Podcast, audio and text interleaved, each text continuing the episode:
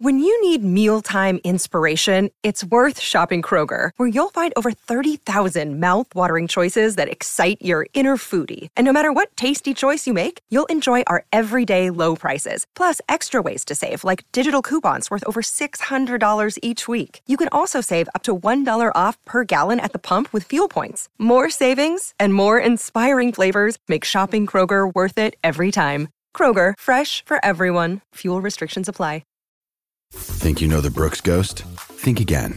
Introducing the all-new, better-than-ever Ghost 16. Now with nitrogen-infused cushioning for lightweight, supreme softness that feels good every step, every street, every single day. So go ahead, take your daily joyride in the all-new nitrogen-infused Ghost 16. It'll turn your everyday miles into everyday endorphins. Let's run there. Head to brooksrunning.com to learn more.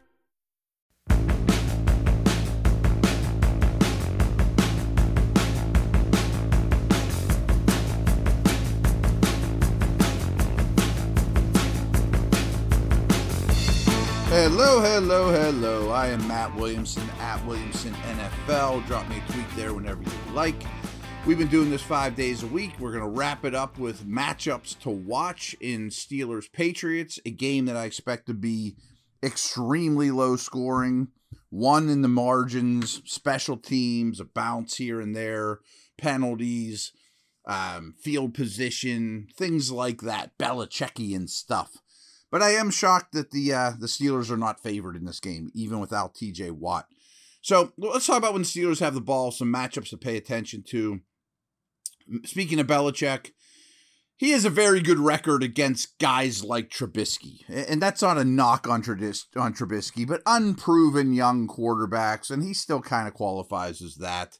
That's, you know, I'm sure he'll throw things at Trubisky that'll be difficult, you know, so that one's just throwing that out there.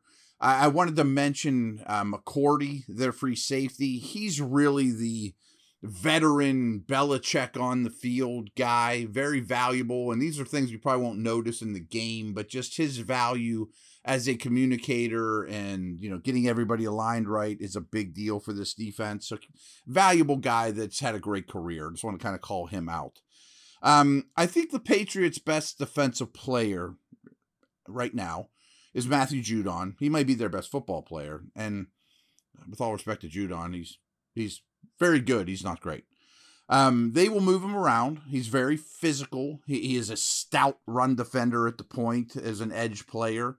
More often than not, I would expect him to be lined up over Chuks, the right tackle. And Chuks' protection's been really good. So I would expect the Steelers to leave Chuks on Judon a fair amount alone. That still favors Judon, but it'll be a good test for Chuks. I mean, if he holds up that department, I'll be pretty impressed.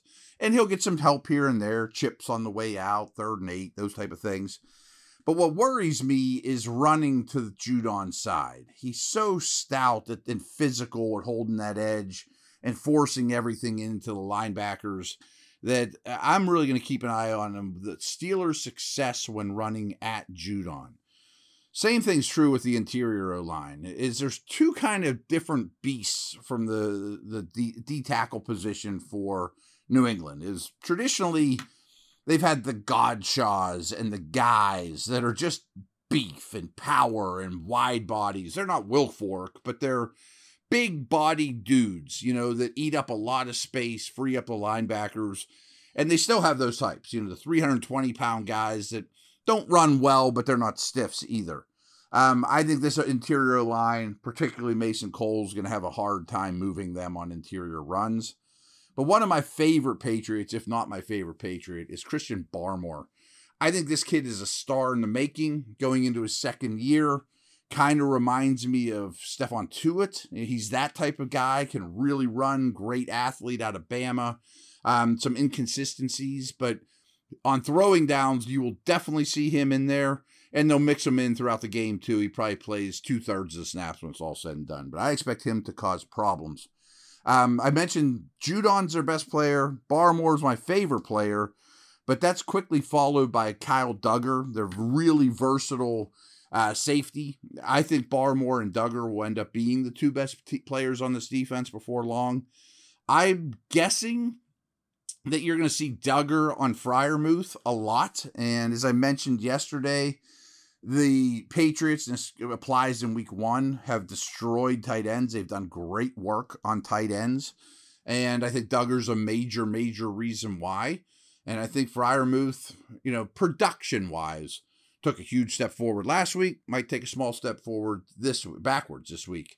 Which leads me to the next point, is I want to see the Steelers target the running backs, namely Najee, assuming he's fine, in the passing game a lot more. And that's been a big weakness for the Patriots. Their linebackers aren't great coverage in space dudes. Najee, I think, is still scratching the surface in terms of what he could bring as a pass receiver, not just a dump-off guy, but as a route runner. This is a game where I would really look to that direction a lot. But really, with the exception of Freiermuth, I think the Steelers' offensive skill guys have a big advantage in this game. I mean, traditionally, New England has always had one stud corner. Gilmore, J.C. Jackson, Revis, you know, like they go outside the organization and pay those guys. Well, that's not how they're built now. They got a bunch of dudes with the last name Jones that are all young and unproven. They're more slots than outside. They don't have great size to deal with Claypool. I would expect Pickens to be more involved. I'm not worried about him in the slightest, even though his stat line didn't make you do jumping jacks, but he was running routes at a high percentage of the snaps. That's where your matchups are. It's probably not Freiermuth, but it's Harris versus linebackers and all three of your top receivers against these corners. So assuming they can protect, and this pass rush isn't tremendous, although Barmore and Judon will cause some problems amongst others, I would think that you will get some open receivers, you know, and what more could you ask for? So those are the matchups I'm looking at on the offensive side of the ball. Quick break, come back here in a minute.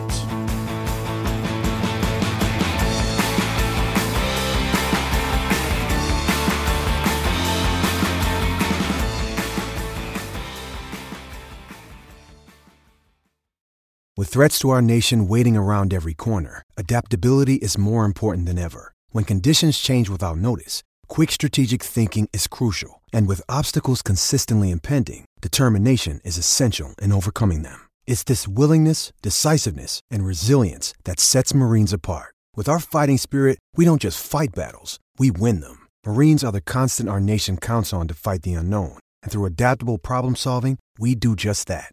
Learn more at marines.com. All right, we are back, and the Mac Jones-led Patriots coming to town here to do battle against the TJ Watt-less Steeler defense. So without Watt in the fold, I think you blitz a lot. And, you know, we talked about this, that against the Patriots, you saw a lot of too high shells, very little blitz, and still got home. Well, without Watt, I think you put Minkah back in the deep middle for this game, as opposed to using him all over the place as they want to do. But for this game, I think I park him in the deep center field, crowd the middle of the field, crowd the line of scrimmage, blitz Jones a lot, and really generate pressure that way. Because I don't fear their receivers at all. I mean, much different conversation, total opposite conversation of what we just had. I mean, Kendrick Bourne's their most efficient receiver. Myers is their most consistent but boring move-the-chain slot machine type.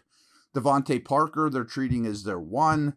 I like DeVonte Parker, but I don't think he'd even play in the Steelers 3-deep. So I think the Steelers' corners as a whole probably have that advantage, not by leaps and bounds. It's not the best group of corners in the league, but I'm trusting those guys with Minkah as my goalie over the top, and trying to take away quick-hitting routes, the run game, attacking Jones with blitz.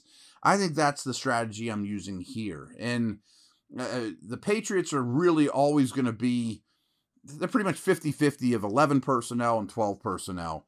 And so that's a very high percentage of 12 with one back, two tight ends, two receivers. They want to get Jonnu Smith, Hunter Henry on the field together. I mean, they're paying them to do that. They didn't make that happen much in the past, but they did last week. So I think you're going to see a lot of heavy sets with them. They no longer have a fullback on the field. So I think Edmonds is a key guy, especially if Minkah is often in the deep middle. You're going to see a lot of snaps, Edmonds on tight ends, probably Henry more than Smith, but not necessarily. Big game for him, more so as a coverage player, but also against the run. I think I told you guys this the other day. I mean, they ask a lot of different duties from Edmonds, none of which I think are ridiculously challenging for this particular game, but he is going to be a key guy, in my opinion, for sure, because they want to feature these tight ends, and Edmonds does a nice job in tight end coverage. So here's another interesting little wrinkle is we know Watt's not playing, and Reed will fill in his spot, I assume, at left outside linebacker. See, this is the thing I'm going to look at more than anything is the obvious fix for the Watt thing is you put Reed in on the left side, Highsmith stays on the right. Okay. I mean, I can live with that. I like Reed. He's kind of the opposite of how I described Judon, though, is he's a little light in the pants to play the run, 90% of the snaps and secure that edge, but he's explosive. He's a twitchy guy, good change of direction, not the biggest. But gets off the ball, and he can play either side. But why I bring this up is the tackles for New England couldn't be more different. Their right tackle is Isaiah Wynn, who's an undersized tackle, first-round pick, very agile, light feet, built more like a guard, but isn't a mauler to be a guard to handle power. So he's, I don't want to call him a finesse player, but he's light on his feet. He deals with speed pretty well, where Trent Brown doesn't at all. I mean, Trent Brown is a massive, massive human being who spent most of his time at right tackle. He's playing the left side for New England now. I don't quite understand the logic of why Wynn isn't on the left and Brown is on the right, but that's where they're comfortable. That's what they're rolling with. And he is a power player. Like him versus Reed is probably 100-pound difference. Him versus Highsmith is probably an 80-pound difference or, something like that. Highsmith absolutely can beat him one-on-one with speed, quickness, technique, pass rush moves, all those things. But, where would you rather have Highsmith? Because he could play on the left side too. I mean, he could bully Wynn. Reed could be the small guy, coming against Brown. Just curious how they work that. And I also have this hunch that you might see some new formations that they haven't featured yet. And for those of you that have been paying attention, I've talked about this with the Marvin Leal since they drafted him. He spent a fair amount of time as a true edge, even at 275, 280 pounds, and he might even be heavier than that now. He operated at A&M out of a two-point stance as a stand-up edge guy. So maybe you put him over Brown and just try to match power with power, and Highsmith kicks to the other side where you have a better advantage, and he can probably whip him one-on-one. Well, I like Highsmith's one-on-one matchup either way this week. But Leal versus Reed isn't any different, or couldn't be any further from different, or any further from the same. I don't know how it fell out of my mouth wrong. In terms of what they bring to the table, setting the edge, the power. New England's going to run the ball a lot. I'm not real comfortable running at Reed time and time again, doubles with tight ends and Wynn or whatever. So I'm real curious how they work those things. And it's been a long, long time. But Chris Wormley also operated out of a two-point stance at Michigan.